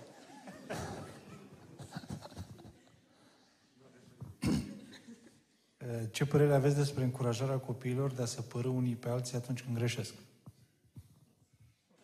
Cum adică să se părască? Păi o să te părască și pe tine, dacă înveți asta. Da? Uh, e așa, știi, la, la limită. Primul lucru, încurajați-vă copiii să nu se unească cu nimeni la rău, nici cu tine. Deci nici cu tata, nici cu mama, nici cu frate tău, nici cu gașca din biserică. La rău nu te unești cu nimeni. Părerea mea personală despre Iosif, că între ce vă aduceți aminte despre Iosif? Părâcios, că o părât pe frații lui. Eu zic, bă, nu cred că a fost chiar așa. Până acolo era și alte, că erau mame diferite, știi, competiții, trecem peste asta. Ce îmi place mie să cred despre Iosif? Iosif a auzit toate bancurile care le ziceau frații și eu cred că prima dată a spus, bă, nu, noi suntem copii de pocăiți, mă. cum ne-a învățat tata cu tare, Ăștia o spus, taci mă din gură că tragem două, tu, piciule, ne înveți pe noi. El a spus, bă, băgați-vă mințile în cap că vă spun la tata. adică eu nu mă unesc cu voi. Nu, nu și-o băgat mințile în cap, o spus la tata și-o plătit prețul. Deci când spui să-l părască, spui așa, uite, de dragul meu, părăște-l pe frate tot și apoi ce încasezi de la el, rămâne la tine. da. Nu, ă, aici avem... Ă, eu am fost un părinte foarte aglomerat. Nu este o scuză. Am fost aglomerat cu lucruri bune, zic eu, în mare parte. Și o rugăciune pe care am făcut-o, am spus, Doamne, te rog, pentru educarea copiilor, descoperăm. Că n-am timp să fac eu pe detectivul. Fraților, funcționează. Ascultați, cum făcea Dumnezeu, cum nu făcea? Bine, regula era să vină ei să-mi spună și să-mi spună adevărul, am stabilit asta, dar uneori, nu știu dacă erau ei pregătiți să spună sau nu. Și ca păstor funcționează. Ascultați, câteodată te rătăcești cu mașina în oraș nu știi de ce. Așa, băi, cunoști tot și tu te-ai rătăcit. Și pe când, ce caute pe strada asta? Când mă uit de acolo, doi porumbei din biserică se giugiuleau zic, de asta mi s-a încurcat mie GPS-ul. Dar normal că nu le-am zis nimic. M-am dus până în dreptul lor, am lăsat geamul jos. Domnul Iisus să vă binecuvinteze, pacea Domnului. Imediat, frate păstor, și am vrut să discutăm ceva cu dumneavoastră. Da, zic, sigur, ne întâlnim. Dar dacă nu greșeam eu strada...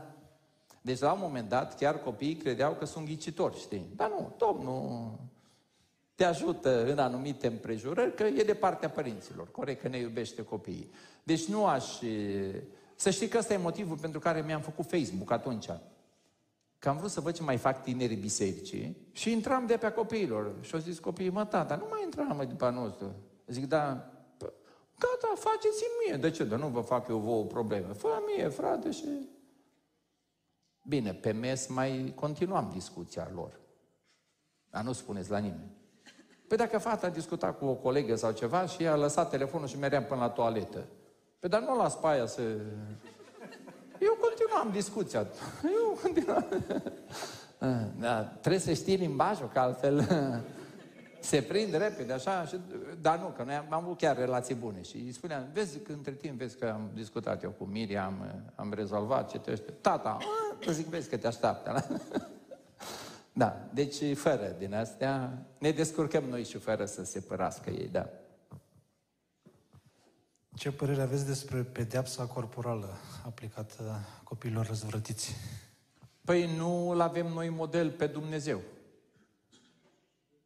Și nu Dumnezeu folosește nuiaua. Folosiți-o și voi tot pe a Lui. Păi când te-o pogni Dumnezeu ultima dată trăgându-te de urechi? Păi și tu întrebări așa la...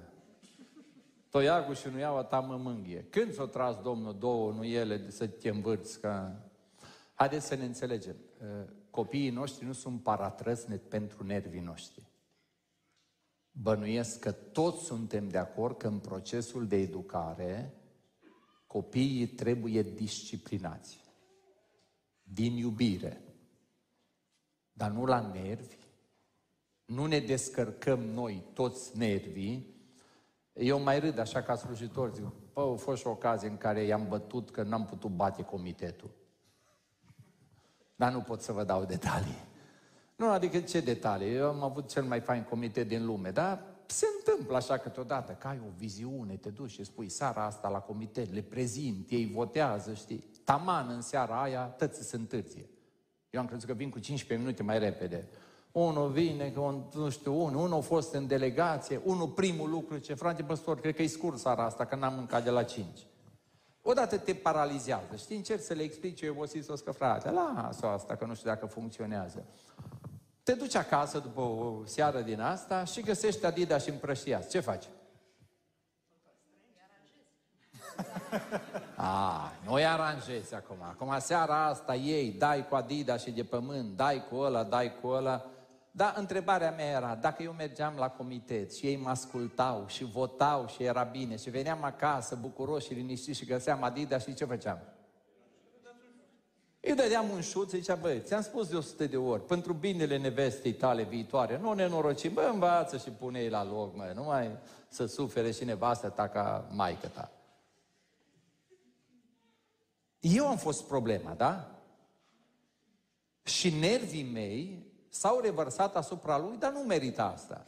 Ei, aici măcar să am bunul simț, obrazul, când îmi revin, să spun, băi, să nu-i spun că a fost comitetul de vină, să spun, bă, totuși am exagerat eu, că da, rămâne chestia cu puneți lucrurile la loc, dar uh, am exagerat și te rog să mă ierți. Și el zice, trag și eu două tată înapoi ca să fim chit.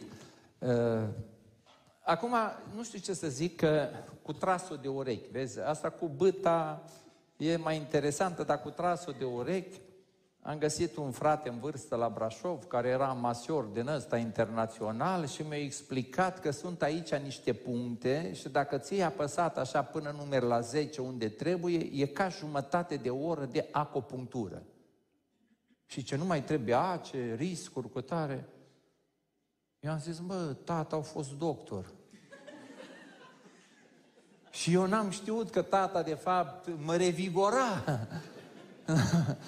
Da, deci eu aș spune că pedeapsa corporală, dacă noi excluzi, ar trebui să fie ultima pe care să o aplici și întotdeauna fără nervi și fără figuri și altceva. Până la ce vârstă? Auzi că până poți, că după ce îți dă el înapoi. da, dar eu cred că se poate și fără. Nu știu, poate noi românii, dintr-o anume, am moștenit asta, că primul lucru îl pogneai, știi? Și apoi îi explicai. Foarte trist. Nu. Eu cred că se poate și altfel. Încercați. Puneți-vă ca un target pentru voi. N-am voie să-l bat. Nu pot să-l disciplinez? Rugămintea mea, nu-i bateți. Loviți unde-i doare. În caz că nu știți voi unde-i doare, mă întrebați pe mine o să vă roage să-i bateți. Și spui, ferească Dumnezeu. Loviți unde-i doare. Și îi spui așa, păi, pe mine mă doare, dacă nu știi cum înseamnă durerea, ți arăt și eu, și pe tine te doare. Și pe mine mă doare inima și pe tine te doare inima. Pe mine mă doare capul și pe tine te doare capul. De ce? Zice, tată, nu-mi tragi două. Nu, no. vino să te pup. Și cum e? Da, aia nu se... da. Uh, cum ajuți pe copii, frați, să se înțeleagă mai bine între ei?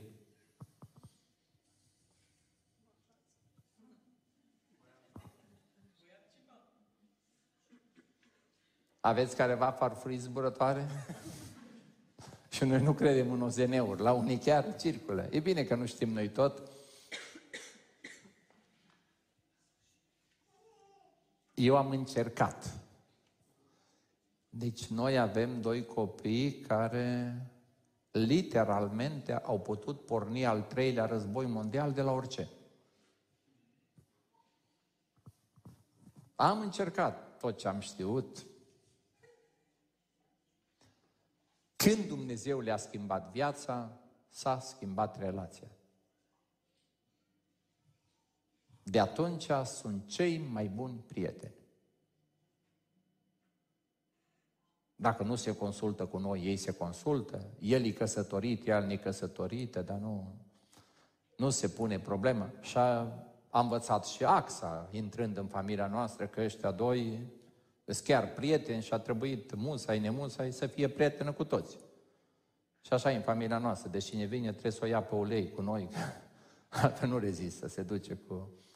Deci, cu cât le va schimba Dumnezeu viața mai repede, cu atât va fi mai bine. Încolo, tot încercăm să mai fluierăm ca arbitru, mai, da. No, pe când ne întoarcem noi, da, e ok. Cred că e un, act, un fel de a-și exprima iubirea. Mai puțin matur, nu? Da, da, da, sigur că da. da. Poate că ar fi o variantă, mă gândesc acum, nu i-am îndemnat niciodată să certe. Știi, poate ar fi reacția inversă. Bă, nu vă mai bateți ceva, mai dați cu unul după altul. Să spună, tata, dar cum noi, că suntem frați? nu știu, ar fi o idee, încercați și asta, dar...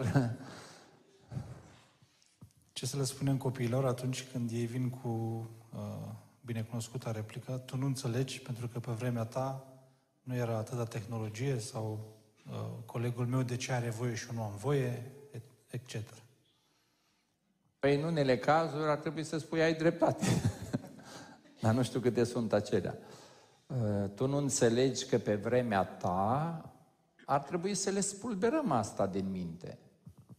Adică spuneți-mi și mie, ce e pe vremea lor și n-a fost pe vremea noastră? Rețelele sociale, așa crezi tu? Tu ai auzit de bilețele scrise.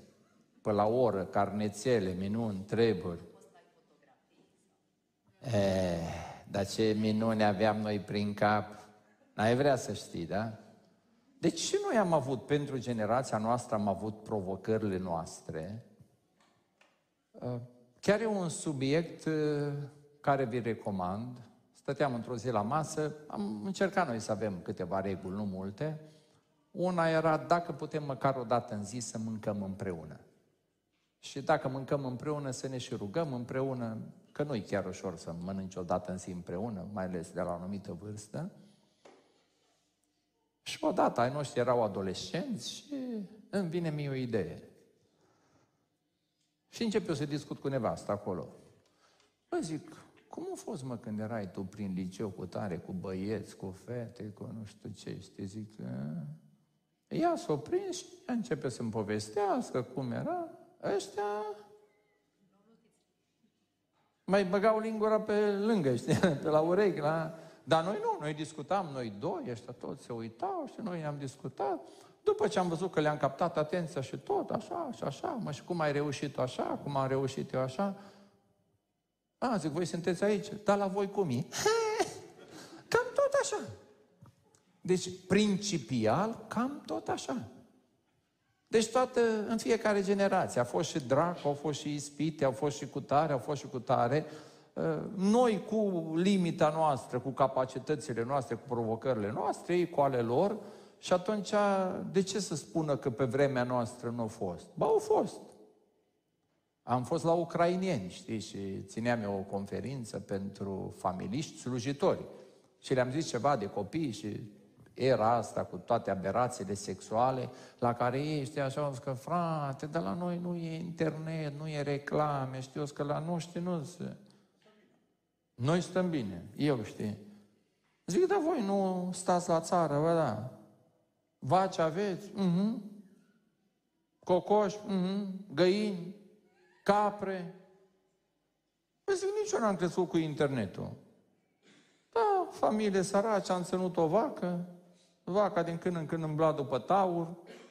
Cum tata era plecat pe nu știu unde, mama mă chema să mă duc cu ea, cu vaca, la taur.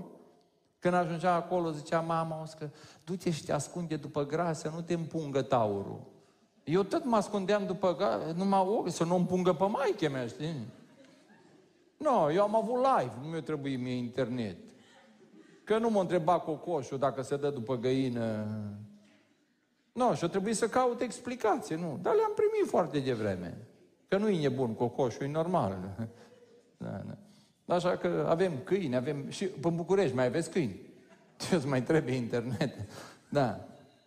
Deci nu ziceți, ce credeți că pe vremea lui Rebecca, ea nu se uita când berbecii fugeau după oi și se întreba, bărbăcuțul meu unde o fi, Doamne, că l-aștept de atâta vreme, da? Hai să nu mai credem atâta că, vai, ce oropsiți sunt ei. Au privilegii și au responsabilități și da, ei trebuie să știe că noi poate nu ne-am confruntat cu unele chestii punctuale, dar principial ne-am confruntat cu toate, în fiecare generație sunt. Uh, că nu îi înțelegem, eu cred că îi înțelegem și bine că îi înțelege Dumnezeu, da, asta e foarte bine. Și o să ne înțeleagă ei, când o să aibă ei copii care nu înțeleg. Atunci o să vadă ce deștepți am fost. Ce părere aveți despre aplicațiile de control parental? Slăvit să fie Domnul. Păi dar de asta s-a inventat. Da, mă cheamă la o conferință să le explic eu cum să le explic ei copiilor să controleze device-urile, știi? La care eu limitat, zic, băi, uite ce vă rog frumos. Voi explicați-mi cum le controlați voi mie, ca apoi eu vă explic cum să le spuneți copiilor să controleze. O să noi nu știm.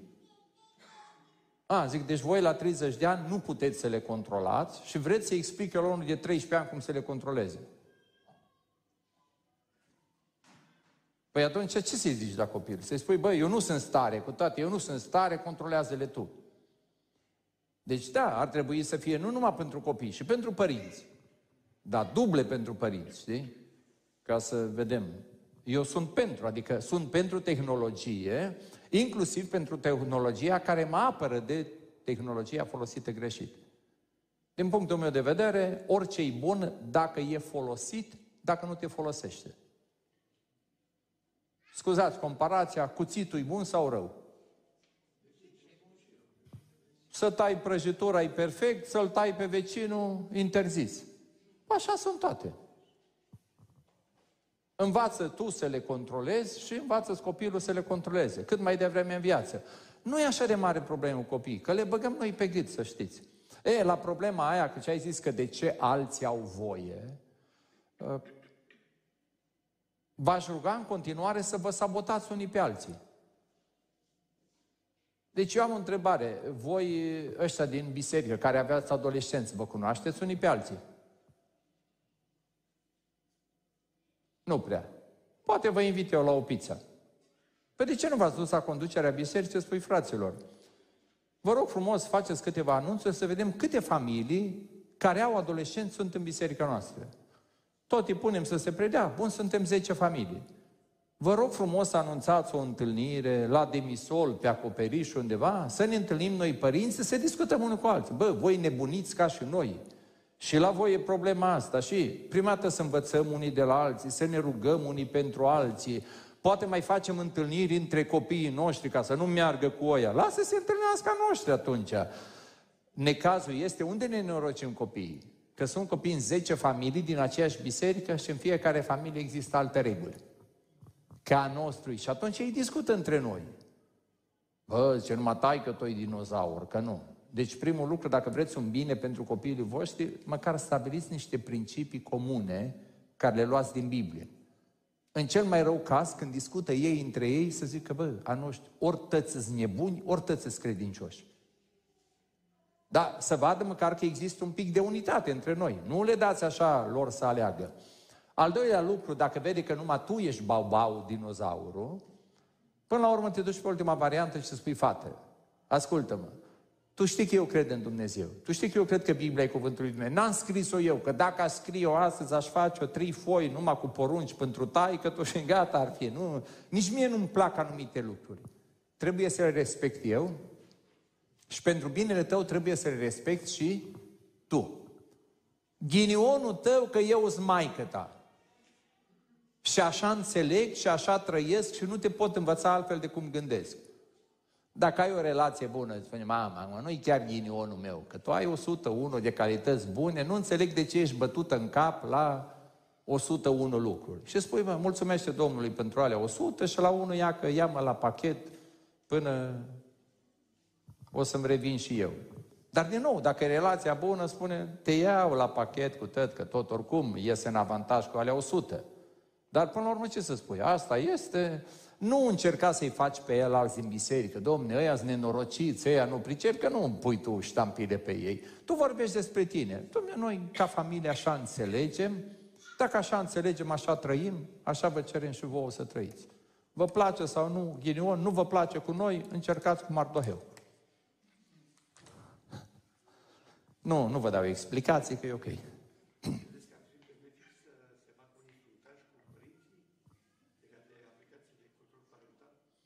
Uh, auzi, am înțeles că pe timpul lui Ceașcă, cum ziceți voi, un reporter l-a întrebat pe un țăran din asta, că ce crezi matale despre Revoluția Socialistă? Și moșul a zis că ăștia spus că, domnule, eu la Revoluție nu mă pricep, dar după câtă minte am, o răscoală ar fi necesară. E normal, eu ce v-am spus? Cu părinții ar trebui în primul rând. Sper că nu e nimeni aici părinți cu copii mici. Trebuie să mâncăm. Nici nu cred că eu trecut la copil prin cap să zică mama, dăm telefonul. Și și ce-a zis mama? Hai că ți-am pregătit să mâncăm. Vă zic, fată, tu ai o problemă, nici nu ți-o cer. A, nu, că eu știu că ea nu mănâncă dacă nu-i pornesc. Da, i-a spus ei, știi. Păi da, știi, ești șmecher, știi, hai să mănânc, că nu vreau, că vreau cu tare. Nu. Te-o prins cu o figură din asta, tot timpul o să țină chestia asta. Mama și ea au avut multă școală. O să vii la masă, nu, ca și cum mai pune. Că nu e nicio tragedie. O porție o rămas în plus. Ne mai făcea și figuri, ziceam, nu mânc acum, dar mânc un pic mai încolo. Și după ce mâncau toți, mă gândeam peste un ceas, mă duc și mănânc, când căutam, nu găseam nimic. Mamă, dar unde e? Și am văzut că nu-ți place, am aruncat-o la porci. Ce lecție a doua oară când o zis, mama, vii la masă, vin, e și bună, da.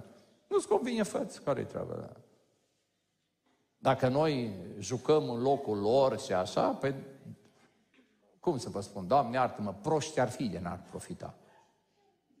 Păi pe bune, dacă vă pot să vă joace, de ce să nu vă joace? Dați-mi și mie o rațiune, de ce să nu profite cu mintiuța care o de ce să nu profite de voi? Deci nu cu ei baiul, cu cei mai mulți nu cu ei baiul. Baia mare e mai aproape de alții. Voi? Dar eh, m-aș bucura foarte mult să priviți unul la celălalt ca ajutor Dumnezeu v-a adus împreună să vă ajutați unul pe celălalt și ar fi extraordinar să ne ajutăm, dacă nu altfel spus, și în cele sfinte. Vedeți, noi suntem creștini. Spuneți-mi, care e diferența între un creștin și un musulman sau un creștin și un ateu? Dacă noi ne limităm strict la niște lucruri clasice. Îmi iubesc soția și i-am dus flori. I-am cumpărat ciocolată.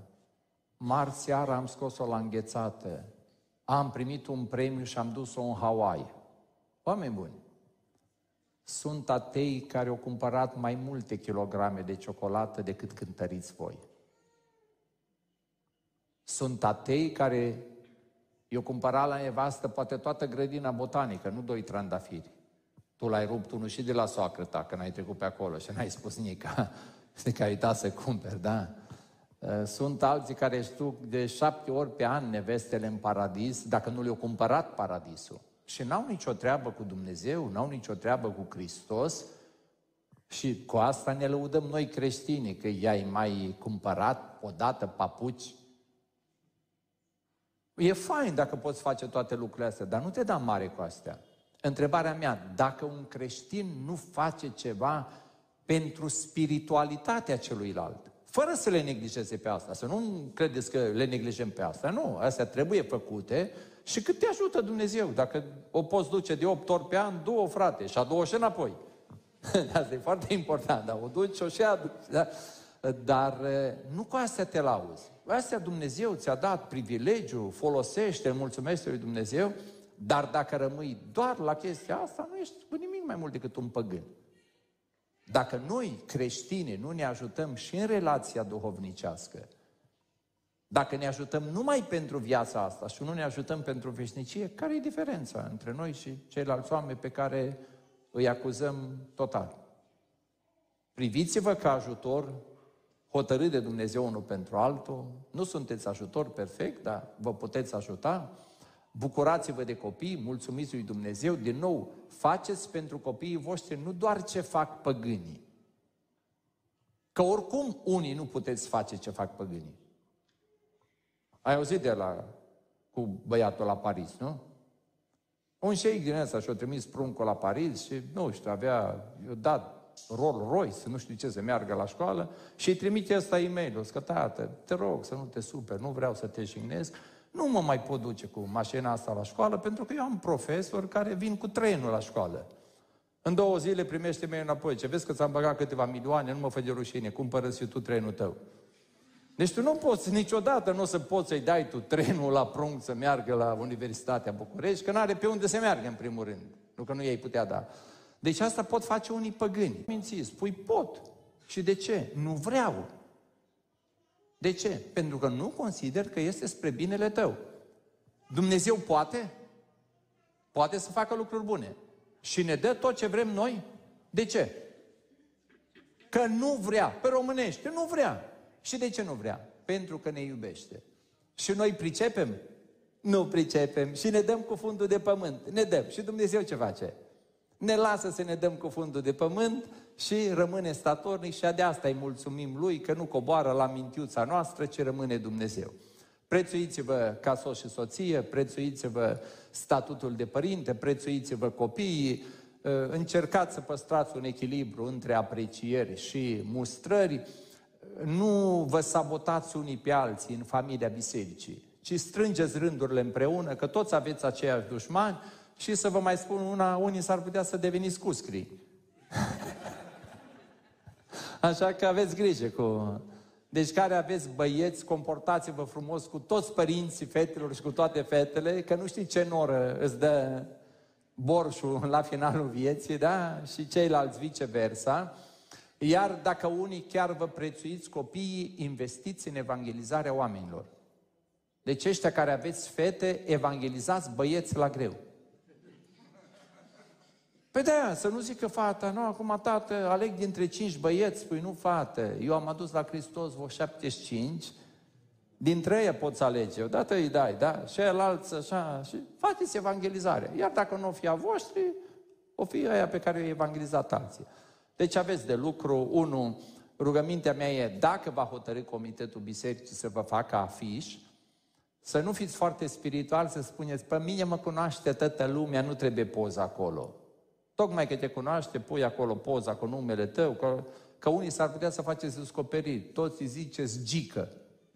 Și când o să fie numele, cum o să fie? Da, n-are nicio treabă cu Gheorghe. Cine știe ce nume, știi? Și l-o... Eu pus unul o poreclă și toți fratele Gică și el e Stănescu, știi? Da, așa, măcar a face voi nume. Părerea mea ar fi, vă spun că am trecut pe aici, nu-i vina lor, că eu le-am spus cu două minute înainte de a le pune poza să caute în telefon, dar să, dacă dați voi poze, dați poze în care sunteți importanți voi, nu cei în jurul vostru. Că dacă ați spus acolo cu roata, cu tare, noi te ne gândim, e la Londra, e la Paris, noi nu avem treabă cu ei, noi te ne dăm cu roata, știi, eu ar trebui să mă gândesc la ei, la copii, să mă rog și eu tot mă gândesc. O fi înainte de Crăciun, o fi... Deci nu vă sabotați cu pozele, să fiți poze frumoase. Nu veniți din astea cu cârnați, cu sarmale, că nu mai să... Da, da, deci asta, la modul foarte serios, aș vrea să vă gândiți pentru cine vreți să vă rugați. Pentru vecinii voștri, pentru alții, și în cazul în care nu vrea biserica să roage pentru ei, îmi trimiteți mie biletul că ne rugăm noi în altă parte, nu-i problemă și vă trimitem uh, și rugăciunea, nu, cum s-o rugat ăia, dar nu, cenzura, noi credem în cenzură. La noi s-a rugat pe timpul lui Ceaușescu. Noi în Ardeal suntem și cu fanfară, cu nu, tradiții. Și se roagă unul sincer într-o seară. Eram vomie 200, 300 de oameni în biserică și se roagă ăla. Doamne, că Tu îl poți schimba pe tovarășul Nicolae Ceaușescu. Biserica, amin. El se referea că Domnul îi poate schimba inima. Ăștia, amin! Ăsta mai înflăcăratos, că într-o noapte îl poți tu schimba. De el tot se referea la ăștia, amin! Nu, alea mai trebuie cenzurate, că altfel știi. Bun. A fost bucuria mea să fiu cu voi, nu știu dacă a fost și bucuria voastră. Vă mulțumesc că m-ați răbdat și partea bună e că s-a încheiat.